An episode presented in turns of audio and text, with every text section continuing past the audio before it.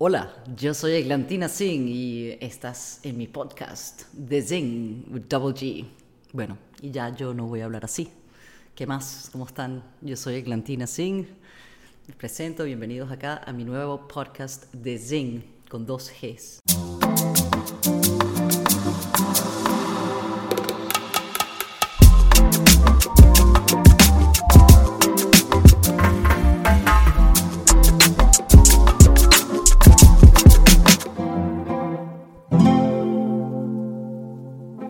¿Por qué hacer un podcast? Eh, hay tantos podcasts allá afuera que, que, y son unos interesantísimos, otros son de comedia, otros para hacer cuantas cosas te imagines, desde aprender a tejer, eh, a cocinar. You even have ass bleaching podcast. So I thought it could be a good idea to do a podcast on how not to be a douchebag. Cómo no ser un soquete, cómo no ser un pendejo. Y creo que eso es algo muy importante, ¿no? De, de explorar eso yo he sido, me he comportado como una soqueta en mil de, en mil de oportunidades. Pero reconocerlas y poder tener el valor quizás de inclusive de, decir disculpas eh, y no volver a repetirlas sobre todo, porque a veces que la gente toma las palabras muy a, a la deriva, ¿no? Muy así a lo ligero ay, sí, disculpa, disculpa, y luego vuelven a repetir y vuelves a caer en lo mismo. Entonces creo que es importante ese, ese, ese entendimiento, esa responsabilidad. Y el douchebag, yo creo que el 2021 viene siendo como una idea de que tus palabras concuerden con tus acciones, que your words match your actions. Not talk, talk, talk, talk, talk. You gotta walk the walk. Y bueno, conchale, todos estos años de, de, experiencias, de, luchar enormemente por mantenerme ah, conectada con lo que yo creo que es mi propósito, de descubrir cuál es mi personalidad, eh, cuál es mi propósito, eh, de poder no necesariamente definirte, porque hay muchas cosas, si tú haces un Google de Glantina sí, vas a encontrar una cantidad de cosas que a mí no me definen me define una persona auténtica, me define una persona curiosa y sobre todo una persona humanitaria. Amo la humanidad, mm, trabajo enormemente para darle a todas las niñas y todas las mujeres que como yo tengan una oportunidad en el mundo de incorporarse y de que haya un respeto, que no necesariamente eh, se tengan que quedar con unos sueños ahí estancados o en, la lista de, de alguna vez quise ser eh, no se tienen que quedar limitadas o restringidas a, pues, a un patriarcado o quizás a, los abusos o decir que pues las mujeres sencillamente son la costilla del hombre, ¿no? Entonces, el douchebag es el que tiene ese tipo de pensamientos hacia las mujeres, hacia las personas de color. No todo el mundo que tiene un turbante es un terrorista, ¿no? Ni no todos los latinos somos unos sinvergüenza. Entonces yo creo que es un poco eh, cuestionar sin juzgar, explorar y llegar a respetar. No les pido entender porque me imagino que entender otras cosas que quizás por tradiciones, religiones, eh, eh, tu upbringing, se van formando estas, estas, estas, estas categorías de personas que, que uno acepta, mira, yo tengo tantos amigos en la vida y los aprecio muchísimo, y yo creo que eso es un valor tan importante, eh, porque los amigos son pues la familia que uno escoge, y, mantener amistades por muchos años eh, da mucho que decir de ti, de tu capacidad de compartir, de la generosidad, del entendimiento, de, de estar ahí en las buenas y en las malas, y es algo que no es una obligación, es algo que lo hace uno por convicción, por decisión, eh, y el poder compartir esas sonrisas, esos momentos eh, con, con amistades, al igual que puede ser también con la familia. Con la familia a veces es más complicado, ya entraremos en esos temas que yo creo que también son muy importantes, pero, pero bueno, estoy aquí muy juiciosa, tengo hasta mi, mi cuadernito porque lo que más me gusta de, este, de hacer este podcast es que mm, tienes la libertad, la libertad de poder decir lo que uno piense sin tener un guion ni que sea pues sujeto a una programación en esa parte tan, tan ah, dictatorial que se mantenían antes los grandes canales de televisión que controlan la información, que controlan el contenido que uno tiene entre la tecnología de hoy en día y, y la capacidad de estas nuevas generaciones de craquear eh, esta, eh, este, este nuevo mundo de consumir un contenido que les sea auténtico, un contenido que lo estén viendo, que, que les, les sirva, ¿no? Reírnos también y craquear algunos códigos. Y mi mamá ayer muy chistosa me dijo, yo dije, no, es que yo puedo estar sin las redes sociales. Y me dijo, no, no, no, tú sin las redes sociales te mueres. Y la verdad es que tiene razón. Amo las redes sociales, amo la posibilidad de, de no es de, hacer un cambio, sino de, eh, de poder comunicarme y, hacer ese contrapunteo de ideas con... Uh, con, con, otras personas que piensan diferente o que piensan igual o, que tienen otras ideas para proponer soluciones. A mí me gusta hacer las conversaciones que lleven a, cuestionarnos cosas, a crear soluciones, a eh, el, cómo contribuye esto al trabajo que hago en goleadoras. No, bueno, es que más personas tengan quizás un granito de arena que les quede o una curiosidad que les quede en la cabeza, concha, es verdad, mira, imagínate, este, yo traté a esta persona en este momento, yo sí pensé así, de que me gustaría ver una integración de respeto. Yo he un gran esfuerzo con la, con la fundación que lidero, con goleadoras, y la idea del tema de darle a las niñas las herramientas necesarias para que puedan tener en su vida liderazgo, comunicación, trabajo en equipo. Como el deporte en equipo es el mejor nivelador donde puede hacerse que las niñas estén incorporadas también en, la las plataformas políticas, sociales, económicas, y eso les da libertad porque pues llegas a tener un trabajo, te logras la libertad económica y eso beneficia a todas las sociedades en general, es una cadena dominó, ¿no? Y lanzamos el programa en las Naciones Unidas el 8 de marzo del 2018, o sea, hace tres años en la Fundación de Naciones Unidas, eh, con unos grandes aliados, que es Columbia University, Sachi Sachi, bueno, todo un programa espectacular, es lo que quiero tratar de decir. Y ya vamos a Queens, en Nueva York, que es el área más diverso que el distrito más diverso en Estados Unidos y el cuarto más diverso en el mundo entero. O sea, que si tú puedes poner a las personas de diferentes sectores, el griego con el chino, con el latino, con el negro, jugando o en un mismo, en, un mismo estadio, eso no existe. Eso es como imposible. Total es que a través del programa nosotros, como una niñita del colegio del PS14 y la del PS14, una es griega, otra es china, otra es latina, los padres venían a los torneos. Entonces, el chamber, la Cámara de Comercio, el Chamber of Commerce de Queens, me da la opción de eh, pedir un, un grant y hacemos nuestro grant, todo espectacularmente medido con los programas pilotos. Y había una diputada en ese momento muy famosa, ella eh, lleva mucho la bandera de, la, igualdad, de la igualdad de oportunidades, de, este, y sobre todo del empoderamiento femenino, ¿no? de que ella es la mejor team eh, player eh, para las mujeres. Presento una excelente presentación de nuestro grant y de cuál era el problema y cómo esto era una solución y cómo esto beneficiaba no solamente a las niñas, sino a sus familias y a la comunidad. Y esta chica, todos aprueban eh, el proyecto y ella se voltea y me ve y me dice, hmm, yes, you know, this all sounds amazing, but you're just a model. Y yo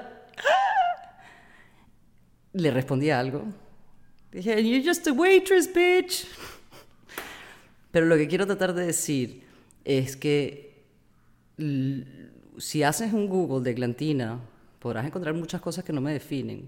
Modelaje fue a mí una plataforma que amo y agradezco muchísimo. Me llevó a más de 25 países, a conocer diferentes culturas, expresarte a través del, de, lo más, de lo más cercano que tenemos, que es la ropa o los atuendos que nos ponemos. Así sea un t-shirt blanco, unos tenis, todo el mundo expresa algo de su personalidad a través de la moda. Es un entendimiento, es un diálogo, si lo quieres construir, de las maneras es como todo en la vida, lo puedes eh, llevar, dirigir eh, a lo que más te guste, ¿no? Pero el juzgar a alguien por una carrera, ¿qué, qué significa que I'm just a model? He sido una modelo eh, exitosa donde me ha brindado la oportunidad y sobre todo de conseguir mi libertad económica, que era lo más importante como mujer, que puedas tener la capacidad de comprarte tu casa, de, escoger a dónde vas a viajar, sin tener que, que ser eh, esclava de nadie. y, y, no, y me siento muy orgullosa de que eso haya sido parte de la construcción de mi carrera y no entendí que 20 años más tarde, con un proyecto maravilloso, con unos medidores de impacto, con unos aliados extraordinarios, una señora, eh, sencillamente porque, porque mm, le dio riña, ese sentido de competencia, ese abismo que puede existir entre, entre, entre dos mujeres o entre... no debería de ser medido por cómo uno juzgamos a alguien por su apariencia o por sus diferentes carreras. Yo no he sido una asesina, yo nunca he estado eh, en ningún tipo de problemas, vengo con un programa así y me está dando una, un douchebag. Sencillamente un douchebag, es lo que llegamos a decirte, tremenda soqueta, por no decirte mm, tremenda complejada también. Y parte de esto es lo que quiero hablar, de temas como este, para que no sigan sucediendo y todos podamos cuestionarnos y no ser fooled by the marketing strategies. Eh, entonces que podamos abrir los ojos, que podamos estar alineados y que sobre todo nos cuestionemos eh, todas las cosas sin juzgar. Ven, a mí me parece que la vida eh, no es estática, más todo lo contrario, es muy dinámica, es constante cambio y el, ah, el poder evolucionar, crecer, descubrir, también cagarla, equivocarse que es parte, errar es de humano, pero el, el, el reconocer, el ser responsables por, sus, por, por, nuestros actos es lo que es más importante. Entonces, how not to be a douchebag en este 2021, que me dejé los pelos largos debajo del brazo y como las mujeres que son bonitas no pueden tener pelos debajo, este, o sea, extra pelo, ni en, el, ni en el... Pero es un marketing también. Las mujeres tienen que tener las uñas perfectas. O sea, yo me siento súper asquerosa porque tengo las uñas hechas mierda. Y entonces, no sé, es como el, las categorías de lo que yo valoro un ser humano es, bueno, eh, he stands for, for his acts, o has, you know, walks the talk, eh, tiene eh, coraje, sensible, tiene empatía, la colaboración. Y, y, esas categorías no te vienen, o esas cualidades no te vienen asignadas porque en un género masculino o en un género femenino. Entonces, cuando este niño o cualquier otro, no, limpiame el plato y arréglame, y porque, tú eres porque tú eres la niña, porque tú eres la mujer, eh, mira, me da una ira enormemente porque, este, ¿qué es ser femenina? O sea, ¿y por qué en ese momento tú me vas a decir que el ser femenina significa... Ser femenina tiene muchas cosas, pero los valores, la calidad humana, la empatía y la colaboración no vienen por un kit de que eres masculino o eres femenino, son unas cualidades humanas entonces, que yo sea femenino o que tú seas masculino, que todavía no sé lo que es eso, porque pues si viene un, un hombre con unas uñas pintadas, ah, no, tremendo maricón. ¿Y por qué su apariencia lo va a llevar a ser más hombre o menos hombre? No sé. Entonces, eso me parece que son unos douchebags, la idea de juzgar Ah, que si tiene el pelo largo. Bueno, Jesucristo también tenía el pelo largo, ¿no? Y barbudo, y con sandalias y en vestido. Mira, yo acabo de estar en el Medio Oriente y dice, no, qué horror, no te enfadaste, no te enfureciste, eh, eh, indignaste con que las, este, las, mujeres tienen que estar en velo y no pueden manejar. Y digo, no, no, no, en, en Qatar las mujeres sí pueden manejar. Entonces, era como, una indignación, pero la indignarme no me lleva a proponer ninguna solución. Yo estoy haciendo una solución llevando pues ese trabajo en equipo, este lenguaje, este diálogo, de ir rompiendo esas barreras. Si yo nos sentáramos, y de hecho, por lo menos en, el Medio Oriente, me pareció súper interesante. En Qatar las mujeres se visten de negro, los hombres se visten de blanco, las mujeres llevan pantalones, los hombres llevan vestidos. Entonces, bueno, eh, cada uno tendrá sus, sus tradiciones, pero eso no tiene que llevarnos a, abusar de los otros, a violentar, a discrepar, a juzgar, a comportarnos como unos soquetes de, de, personas sin poca este, columna vertebral. Entonces, yo creo que no lo entiendes, chévere, let's agree to disagree, pero vamos a respetarnos, porque todos estamos aquí parte de este aglomerado eh, en el planeta Tierra. Y es un milagro, o sea, cuando tú ves y dices, pierde tanto tiempo uno criticando al otro, juzgando al otro, envidiando al otro, mira, el, que, que, que, la Tierra, el planeta Tierra, en toda esta galaxia del Milky Way, que es más o menos averaje, sea el único que tiene la distancia exacta, ni un milímetro más ni un centímetro menos de distancia con el Sol para que nos pueda mm, proveer de esta maravilla de la evolución de lo que es la vida y de este milagro de que tenemos de estar todos aquí en este momento preciso, que no lo aprovechemos para crear soluciones, para entendernos, y si no entendernos, respetarnos. Vienen en las fundaciones y la gente se desboca por, ay, cómo ayudamos y los pobrecitos. No, a mí no me digan pobrecito, una amiga brasileña me dijo, mi amor, a ti que te digan puta, coño de madre, loca, bruja, pero pobrecita jamás. Y la verdad es que tiene razón. El pobrecito es un, es un, es un, es el, yo creo que es uno de los 101 how not to be a douchebag porque es tenerle pity. Es, eh, es el, el, uh, el, condescending. Y es, se no, es condescending. Lack of, uh, you know. Sí, yo me, la condescendencia porque yo me siento mucho mejor que tú, ¿no? Eh, y, y eso, bueno, no sé. Entonces tenemos cuando uno conoce más o menos, conoces el planeta en que estás, un poco de tu historia, de dónde vienes, empiezas a sentirte orgulloso y nadie va a poder ser condescending contigo. No importa el color de tu piel, no importa el zip code o el área donde vivas, de donde vengas, hay una, una, conexión en, en nuestras cualidades humanas, en lo mejor que tú puedas dar y eso es tu propósito de que cada uno de nosotros tenemos que encontrar qué es lo que mejor nosotros podemos ofrecer. A mí me parece que el deporte les da a los jóvenes esa identidad desde una primera edad, desde muy temprano, que pues lleva a evitar todos estos problemas a la larga. Mm, y la vida pues no creo que sea, a ver, de, categorizar. Entonces uno va haciendo check. Me gradué de high school, me gradué de college, me conseguí un novio, me casé, tuve hijos. ¿Quién soy? Midlife crisis. No, papi, eso empieza al principio.